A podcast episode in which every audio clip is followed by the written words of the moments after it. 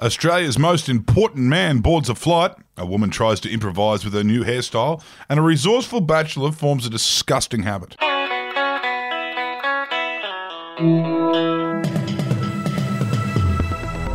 Hey, this is Effie Bateman, and this is your Daily Batuta for Wednesday, the 29th of June.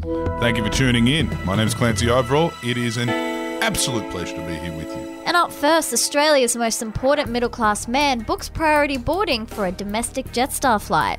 Yes, an incredibly time poor man who must be some kind of celebrity has wowed the crowds this afternoon by booking himself priority boarding for his domestic flight to Brisbane. For those of you who are unaware of what priority boarding is, it basically allows passengers to get on the plane roughly 45 to 60 seconds earlier than the rest of the cabin and put their bag into the overhead luggage without potentially having to touch someone else's bag.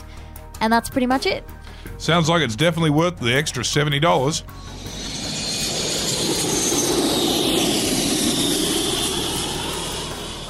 And up next, a local girl's attempts to delay hair washing with a slick bun sees her looking like Draco Malfoy, which wasn't the style she was going for.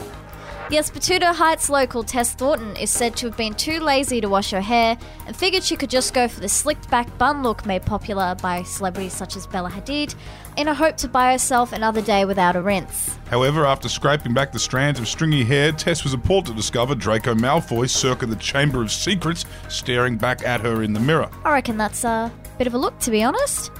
And lastly, a resourceful bachelor saves money on chewing gum by going to town on his hoodie drawstrings instead. Yes, local bloke Sean Reeves has been able to save some dollars by turning his attention to his hoodie strings, creating his own little bacteria colony, and kickstarting what was soon to be a very hard habit to break. Chewing them so hard they now resemble tassels, Sean admits that he knows the habit is gross, but he finds it soothing.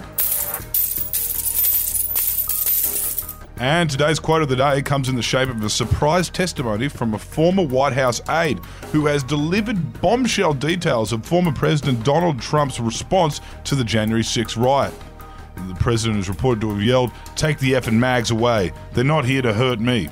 The aide said Mr. Trump was in the back seat of the presidential limousine, or the Beast as it's called, and tried to grab the steering wheel of the heavily armored presidential vehicle after he said, I'm the fucking president. Take me to the Capitol now. Anyway, that's what's making news for today. I'm Effie Bateman. And I'm Clancy Overall. Hooroo.